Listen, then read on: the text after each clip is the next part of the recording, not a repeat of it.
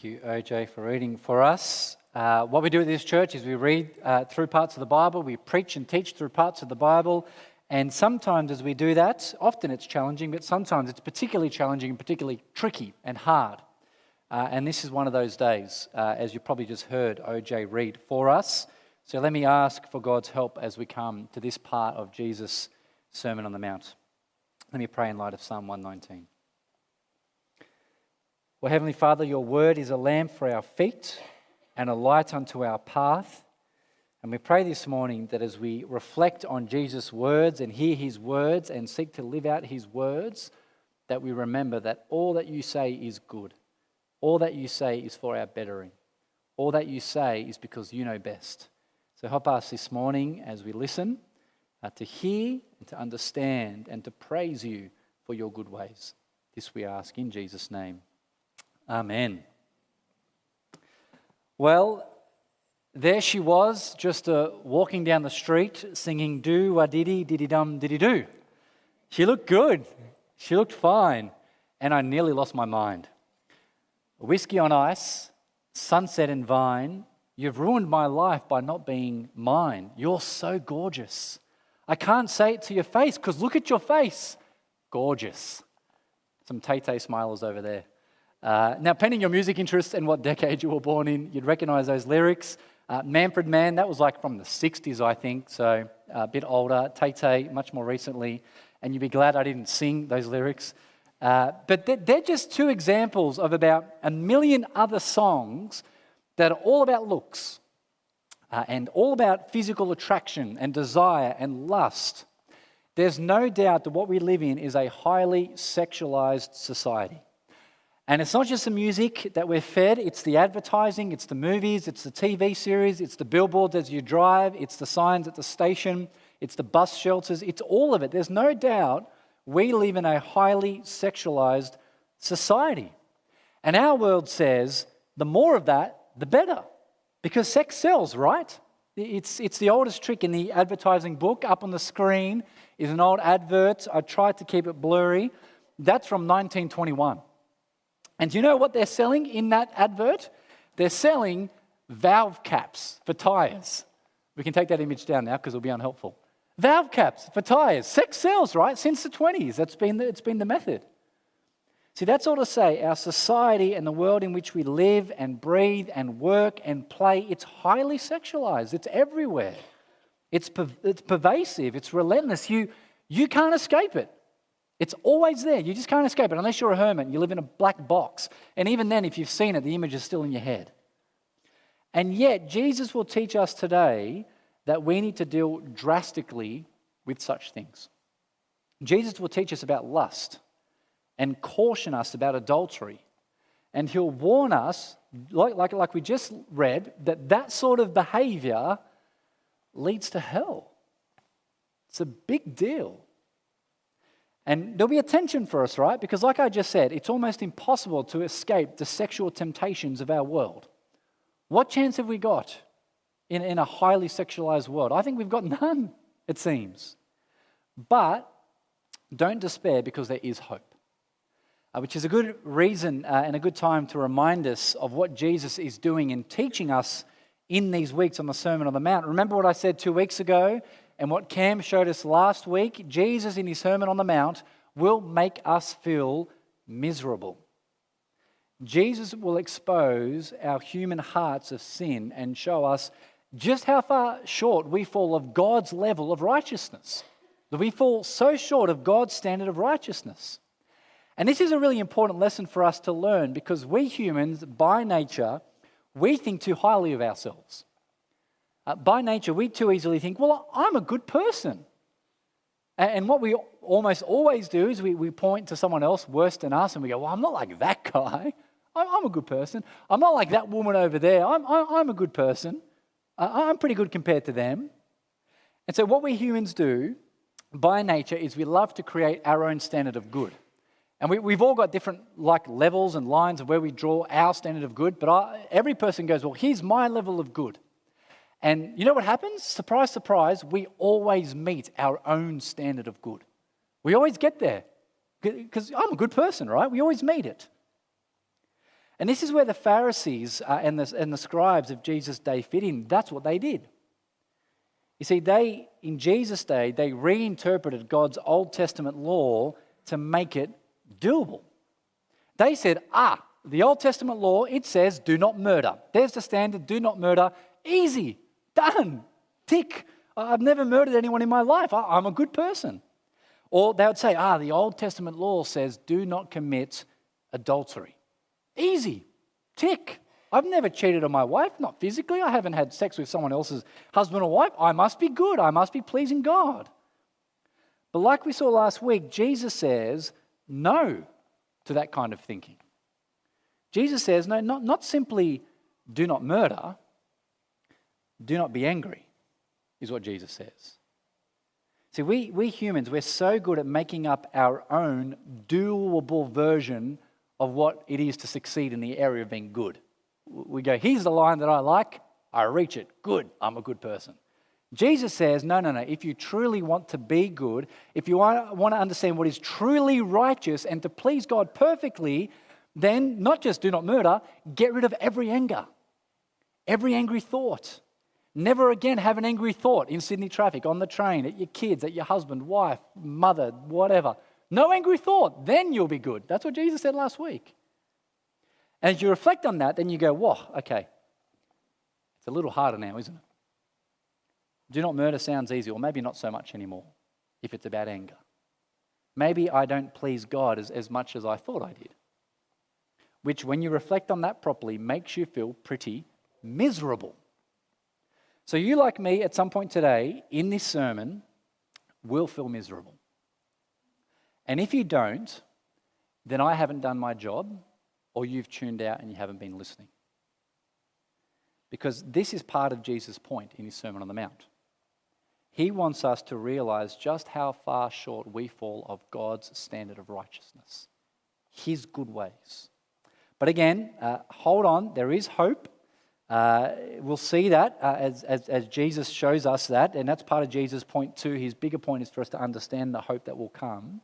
Uh, so please don't leave midway through the sermon. That will be a tragedy. You'll be depressed and you won't hear the hope bit. So don't walk out. Hold your bladder.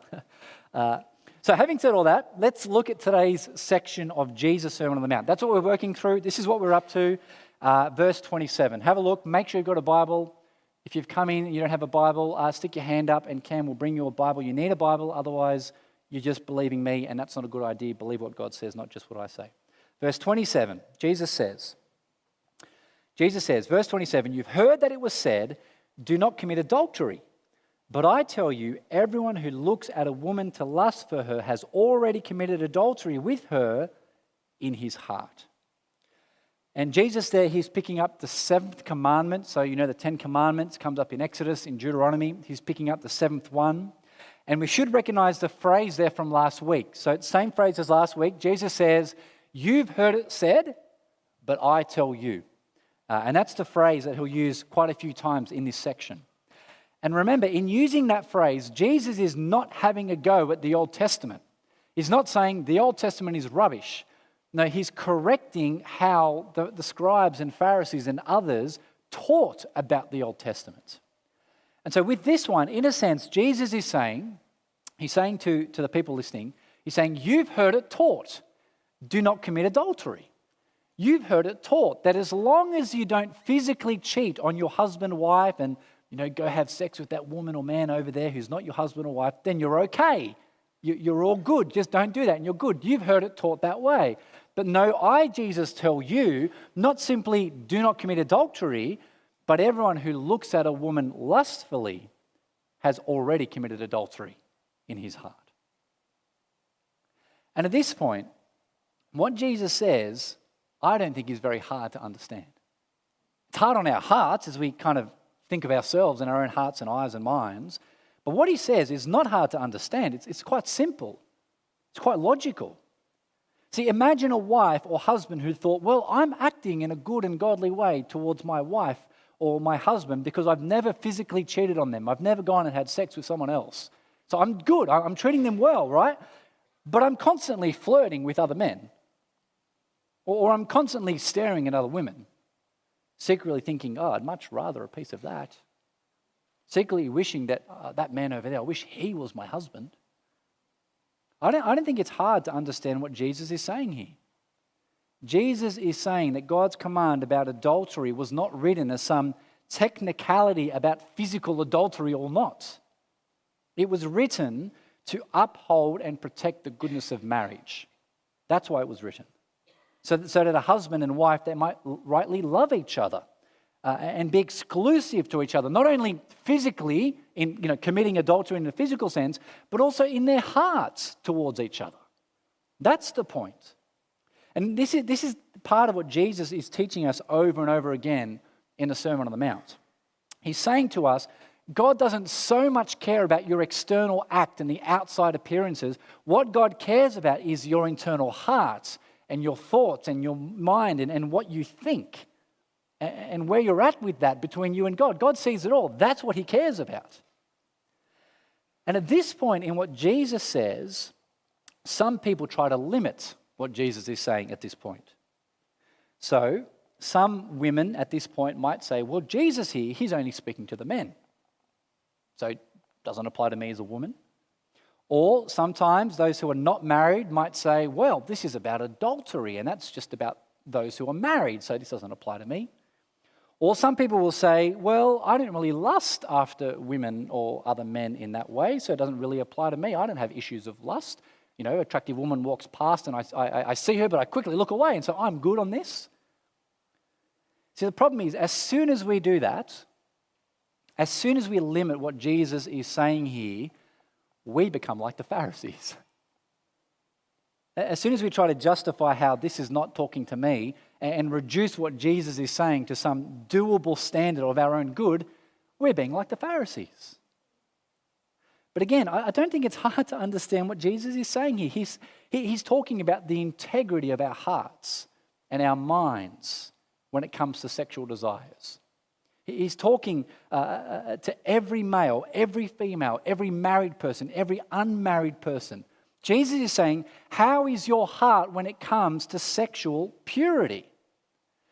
And if I could be so bold, when it comes to that question, not one of us in this room are innocent. Not one of us. We all have human fallen sexuality in this area. There is not a man or woman in this room, in this world, including myself, who could say, Oh, I'm good on this one, Jesus. My, my heart is pure on this one. I've never had an issue with lust or attraction or looking at someone else. Never, no, no. None of us can say that. And if you think you can, can I just ask, uh, how well do you go at controlling your eyes? Can you even control your eyes when that attractive woman walks past? Why do you look at her and not some other woman who's less attractive? Or how do your eyes go when, when a good looking guy enters the room? Or how well do you control your thoughts when you, you desire that kind of relationship you see over there and you think, oh, I wish my relationship was like that? How, how do you go when, when your own marriage is perhaps feeling a little stale? Or when you wish your body looked like that so that others could desire you and find you attractive and, and, and alluring? And how much harder is it in a world where half naked men and half naked women are plastered on every billboard? Uh, on Friday morning, I was just about to write this section of the sermon, and I was checking the uh, Formula One highlights. Nerdy, I know, most people don't like Formula One, find it boring. There was a race last night. Don't tell me the result. I'll be sad. I have to watch it later. Don't tell me. Uh, but there I was on you know the Formula One website, kind of see, oh yeah, how, how did the practice stuff go? And on the right hand side of the web page, what was there? An advert with young women in short skirts and low tops. And each of the camera angles done in such a way to allure my eyes to it. Uh, and even then, I, I, pressed a little X on the Google ad to kind of close it because I don't want to see that. It's not helpful for my eye and my mind. And then two minutes later, it pops back up again. And it's not just the visual stuff, it's also the way we romanticize things. Uh, pretty much every rom com, I know rom coms are not as popular as they were five, ten years ago, but you know, we're of a generation where they were popular. Uh, every rom com is a movie about a dissatisfied woman who lusts after another man who's not her current boyfriend or husband or whatever, uh, and, and thinks that he's going to fulfill her romantically. And so she, you know, tries to hunt him down, and there's cringe-worthy moments of humor all the way through. And then you get sucked into the story. So much so that you, You sympathize with the, the woman or the man who's, who's the adulterer in the rom com. It's how our world structured things. Or when you're flicking through different things to watch on TV, how is your sexual purity when the, the more raunchier looking movie comes up as a choice? Or, or the raunchier looking show? H- how does your heart go in those moments? What, what, do you choose to watch? What do you click on? You, why did you choose the raunchier one and not something else? See, all that stuff, all that con- content of our sexualized, sexualized world, it does things to our brains. It, it reprograms us. It, it, does things to our relationships, how we think of each other, how our marriages or, or expectations for marriages go. See, sexual purity has always been hard, but I do think it's harder in our day because it's everywhere, it's relentless. All of us, in various ways, struggle with this. None of us can say, Oh, Jesus, not me on this one, I'm good. Got this one down packed, Jesus. None of us can say that. So, what do we do? Well, look at what Jesus says. And this is uh, point two on your outline deal radically with sin. Look what Jesus says, verse 29. Jesus says, If your right eye causes you to sin, gouge it out and throw it away. For it's better that you lose one of the parts of your body than for your whole body to be thrown into hell. And if your right hand causes you to sin, cut it off and throw it away. For it is better that you lose one of the parts of your body than for your whole body to go into hell. That's radical. That's drastic. And Jesus here, I think, is very clever because he's being literal and not so literal at the same time. Uh, please hear this clearly. Jesus is not saying go and literally poke out your eye. Uh, he's not saying, you know, go and find the nearest circular saw and, you know, kind of chop off your hand. He's not saying that. Uh, don't do that. If you do that, there'll be a lot of paperwork for me, a lot of paperwork for the wardens. I'll get in all sorts of trouble. Don't go do that. And beside the point, if you poke out your right eye, you've still got your left eye. You poke out both eyes, the images are still ingrained in your mind. You can fantasize away anyway. That's not Jesus' point. But Jesus, he is being literal. He's being literal. It is better to lose one part of your body than for your whole body to be thrown into hell. That is better. And we, we've got to be careful here. We, we've got to be careful. We're not so naive and dilute what Jesus is saying at this point. Hear clearly what God is saying at this point. Sexual sin is such an offense to God and so hurtful to others made in the image of God when we don't relate rightly between one another that God says it leads to hell. And rightly so, because sexual sin is so destructive to people. It offends God and it really hurts people. And God does not like that, and He judges that rightly. And so, what do we do? Because I just said that not a man or woman in this room is innocent when it comes to this. We're all guilty. Uh, it's, the old, uh, it's the old joke of the kind of the young Christian who asks, asks the older Christian, the older, wiser Christian. Uh, the, the young Christian asks, Well, when, when will I cease to struggle with sexual sin? And the older, wiser Christian answers, Well, I wouldn't trust myself until after I've been dead for at least three days. Uh, it's ongoing. We're all guilty of this. So, what do we do? Two things to understand about dealing radically with sin. Uh, and if you've tuned out, please concentrate very hard on these two points. They're both very important. The first one, more important. Number one, remember why Jesus came. God Himself came down in Jesus the Son to deal radically with our sin. Jesus died on the cross to save us all from our sin, including every single sexual sin that we have committed. And that's radical. So radical. God Himself had to become flesh, become one of us to die to deal radically with this area of sexual sin, and all sin for that matter, but including this area of sexual sin. We are so poor in spirit, if you remember the Beatitudes, we are so deep in sin that it took an act of God Himself to save us. So important to know that, and therefore to praise God for His forgiveness of us in Jesus.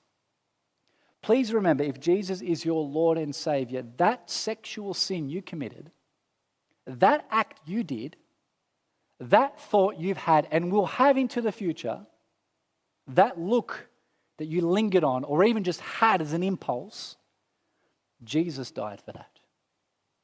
Jesus died to forgive you of the judgment that comes from that.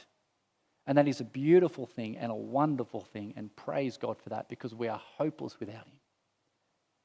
You see, Jesus dealt radically with our sin. And if you're not yet a Christian, if Jesus is not yet your King and Savior, He offers you that same forgiveness. You do not need to live in guilt of sexual sin. Jesus died for that. It's done. That's the very first important point. But the second very important point is that doesn't mean that we don't then deal drastically and radically with our sin. See, the Christian life is a life of tension. We're completely forgiven. We're perfect in Jesus. There's nothing we need to do to earn our salvation or our standing before God. It's dealt with in Jesus perfectly. We have His righteousness in Christ, perfectly righteous before God. Praise the Lord, hallelujah. And yet, because we now belong to Jesus, we live like Him. We seek to be like Him. And so that means we work hard and deal radically with our sin. And so let me get very practical with you in this area. Let us think through what it looks like to gouge out our eyes and cut off our hands. Again, metaphorically, not literally. Too much paperwork. Don't do it. Here's a really easy one. If this your smartphone is causing you to lust, if it is reprogramming your brain to look at a man or a woman in an unhelpful way, get rid of it. You don't need a smartphone. You just don't. Get a dumb phone. Get one of those dumb ones that don't just makes phone calls. That's all you need it for. Get rid of it. Gouge it out of your life. You see, with this thing, you, you can be private whenever you want with this. You, you can be private whenever and wherever you want with this device. And it's not just the, the images that, that are accessible on it, it's also the messaging that you can do, the photos you can send, the videos you can send and receive and share, that the private and secret relationship you can build on that phone, on your smartphone, that nobody else knows about except that other person you're building a relationship with. You see, parents, be very careful giving your child a smartphone. Be very careful. Uh, I don't mean to be an alarmist, uh, alarmist, but the last stat I heard was that by the age of eight is when little boys typically have seen their first bit of pornography. And where do you think they view that first bit of pornography? Often on a phone, mostly on a phone. And not always their phone, it's, it's their older brother's phone, or sister, or someone else who's around them. That's where they view their first image. And why do you think that, that so many of our young, again, particularly mostly teenage boys by mid teens, are addicted to pornography? And if you don't think that happens, I just, sorry, I'm going to be blunt. You're naive. If you don't think that can happen to your own kids, you're naive. I've done enough youth ministry. You go talk to Marty, and then you see that continue into men as they grow older, particularly for men, they struggle in this area. And it is an addiction. They cannot control their urges. Get rid of this early if it is unhelpful for you, and be very wise about giving your kids a smartphone. Get rid of it. It's the same with laptops. Get rid of them if they're unhelpful. Have a desktop at home. That's fine. They're more powerful anyway. Have it in the lounge room. Everyone can see it. Don't let laptops be private in the bedroom if it's unhelpful. If Netflix or Stan or whatever makes it too easy for you to watch raunchy movies, then get rid of the streaming services. You don't need them. Cut them out, and then you save all sorts of other hours to do better things. And remember that sexual sins and things like adultery never start with the act itself. It's not like in that moment you go, oh, that's, that's suddenly I've been tempted right in the moment. That, that's not how it happens. It happens long before that. It's the flirtatious conversations, it's the lusting in your mind, it's, it's looking for emotional intimacy from someone who is not your husband or not your wife or is someone else's husband or someone else's wife. It happens when there's too many coffees with that person at work. Do you want to go grab a coffee together? Do you want to go grab a coffee together? Just you and me? Cut it out if it's you. If your marriage is struggling, get help. And to the unmarried here, the unmarried Christian doesn't just wake up one day out of the blue and say, ah, today's the day I'm going to go and have sex with my boyfriend, girlfriend, or that person who's not my husband, wife. That's not how it happens. It starts with unhelpful messaging. It starts with being alone, in private, too easy, too often. It starts with the message earlier in the day that says, oh, the house is free tonight. Do you want to come over? And when you have sex outside of marriage, that is adultery. That is potentially someone else's future wife. That is potentially someone else's future husband. And you're, you're robbing that future marriage of its glory that God has given that marriage to have when we do that. And I could go on with lots of different examples because I know that all of us, including me, struggle with this. We live in a highly sexualized world that reprograms our brains to be sex obsessed. But Jesus says to his followers, He says to us, I died to forgive you of those things and to save you from that way of life. So Jesus says, Be radical then when it comes to those things in your life because I saved you from that. Gouge it out, cut it away. And not because God's a killjoy, not because God doesn't want us to have fun, it's because we've got a distorted view because of our world. The best thing for sex is in marriage. A marriage where there's just been sexual intimacy between those two people for a lifelong marriage. That is God's plan. And if that happens, when that happens, it is the most beautiful, gorgeous thing. That is God's good plan. We live in a fallen world. It doesn't always happen, but we've got to trust God's good plan in these things. He's not a killjoy, He knows what's best. And, brothers and sisters, I stand here with my own struggles. I'm not saying I'm above this, I'm not by any means. I have my own failings, past and present, like every single one of you. And so let us together be radicals. Let us remember that for the Christian, there is hope because we do this together in the power of God's Spirit. We're not like the unbeliever who can't control any of their urges.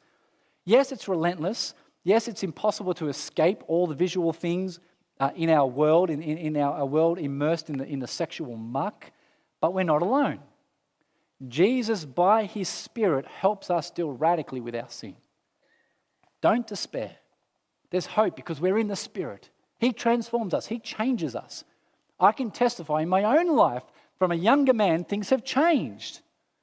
And others can testify the same. So fight it in the power of the Spirit. See, part of the fruit of the Spirit is self control. So pray to God, please help me in the power of your Spirit to have self control. It's not hopeless. But uh, now we come to point three divorce and adultery. And uh, three things I need to say as we start point three. And the first is I cannot deal in this sermon with the whole topic of divorce and remarriage. That's a whole other sermon. That is a long bit of teaching. Uh, I can't do that now. Uh, and actually, it's not Jesus' main point here.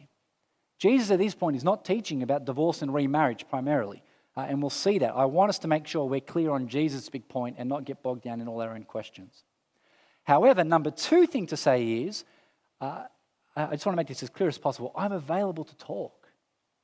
If there are things that I say, or ideas, or thoughts, or questions that come into your mind that now you're wondering, or worried about, or convicted about, I'm here to talk with you. Just ask. Very happy to have a coffee with you and talk. So please ask if there's things you want to think about and I haven't covered it. The number three thing to say is Isn't it wonderful that there are many who are part of our family here at Hope who are divorcees? That is lovely because there can be so much guilt around divorce. But divorce is not the unforgivable sin. We, as a church family, together are a motley crew of forgiven sinners. All of us turn up here on a Sunday morning, broken, fallen, sinful, needing the forgiveness of the Lord Jesus and knowing that we stand right only in Him. What Jesus says here is that actually all of us are adulterers, in a sense, in our hearts and what we do. So we're all together on this. We're all broken and in desperate need of forgiveness. It is lovely that we have lots of divorcees in our church. Praise God for that because it's not the unforgivable sin. So, having said those three things, let me deal briefly with what Jesus says here. Look from verse 31. Jesus says, verse 31, it was also said, Whoever divorces his wife must, not gi- uh, must give her a written notice of divorce.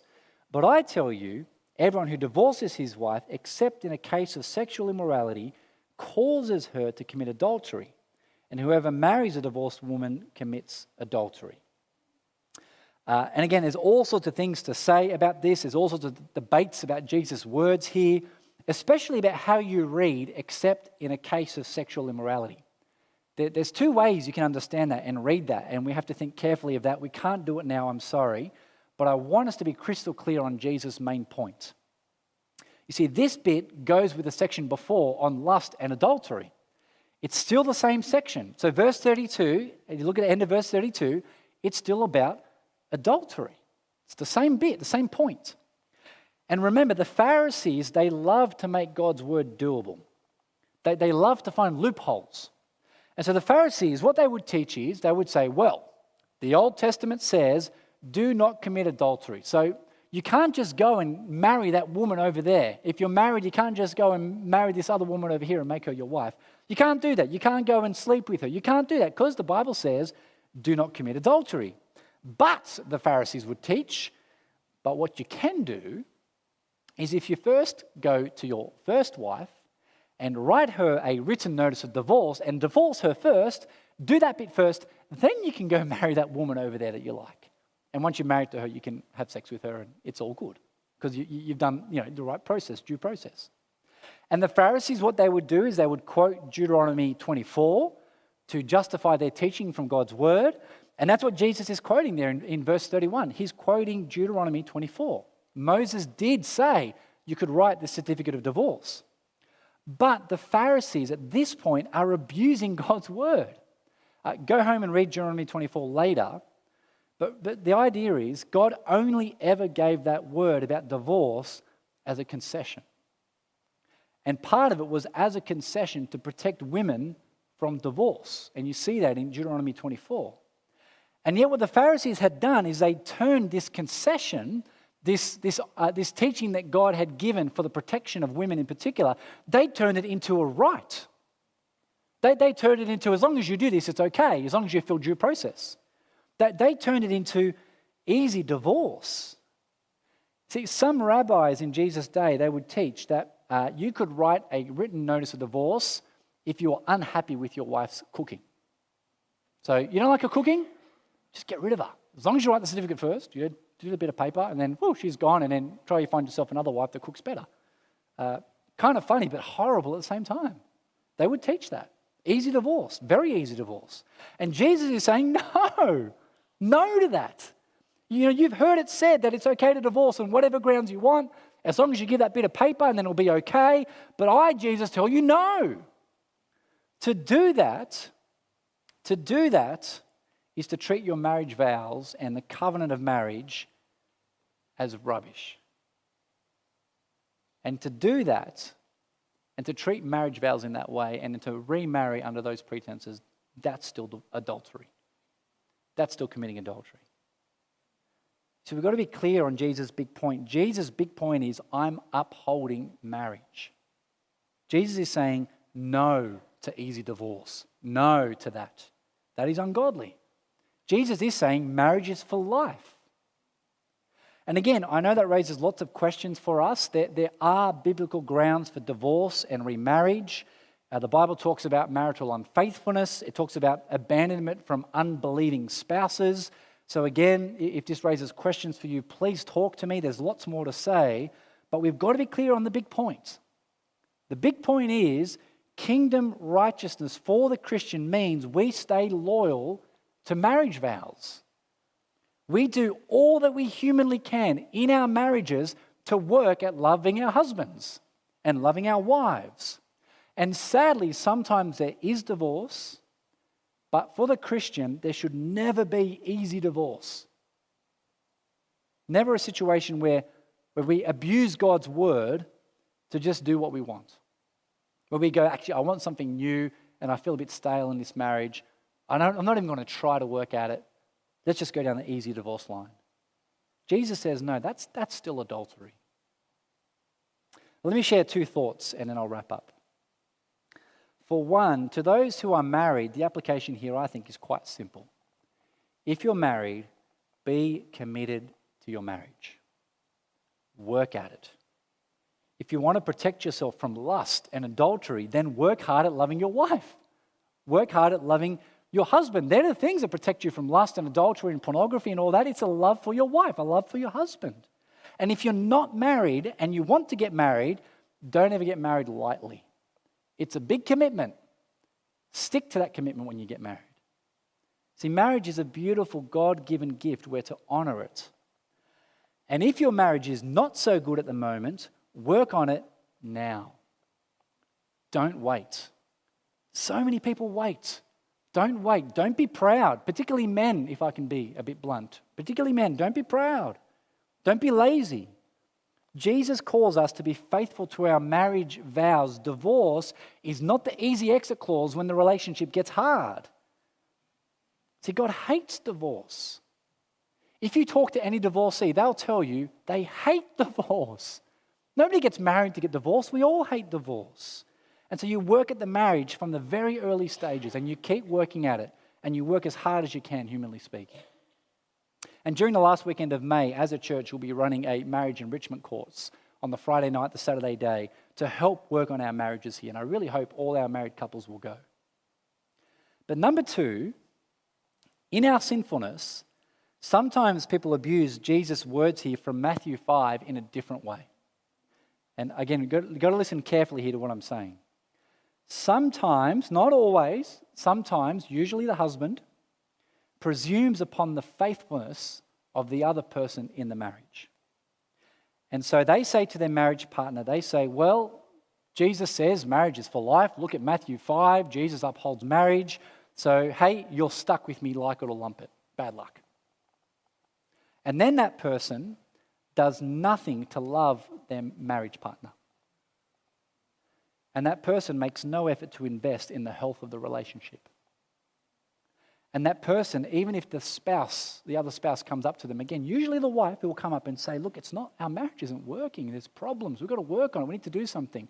Often at that point, sadly, sometimes the husband will say, Nah, marriage is for life.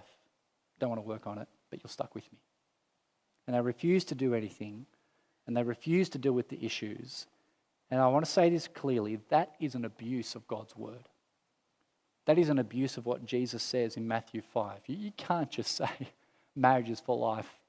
No, no, Jesus says love your wife so much so that it's like how Jesus died for the church, for his bride. Please don't abuse God's word in that way. That is ungodly. No, what God wants is faithful loving, Christ centered marriages, and that takes work from both the husband and the wife. And sometimes you need to say yes to getting some help. So if you need help, ask. That's what Jesus is doing here. He's upholding, uh, upholding and teaching the greatness of marriage in God's plans. Again, so much more I could say, but I've said plenty already, and I know it's already going long for this morning. But please remember what Jesus is doing on the Sermon on the Mount. He, he's helping us to see just how much we need Him. Just how much, without Jesus, we, we are just a miserable bunch of sinners, destined to be judged by God for the ways we've lived. But praise God for the forgiveness we have in Jesus. Praise God that He saved us to belong to the kingdom of the Lord Jesus. And because we belong to that kingdom, we live in the power of God's Spirit, and so we live in a way that honors Him. We deal drastically with this area of sexual sin. And we do that to the praise of our God's glory, for our good and for his kingdom's sake. Well, let me pray for us. Heavenly Father, again, we know that all that you say is for our good. And we know that this morning, what you say to us is a great challenge because we know we fail, because we know we haven't been perfect. But Father, help us to then glorify you more because of what you've done in Jesus, your Son, to forgive us, to remove our guilt. But as those who've been removed of that guilt and now live as part of Jesus' kingdom, help us to deal radically with our sin. Please help us by your Spirit to gouge out and cut off those things that entangle us in our lives, that cause us to offend you, but also to hurt one another. Help us, Lord, by your Spirit to be more like Jesus, your Son, and for us as a church family to do that together and to support one another in love. This we ask in Jesus' name.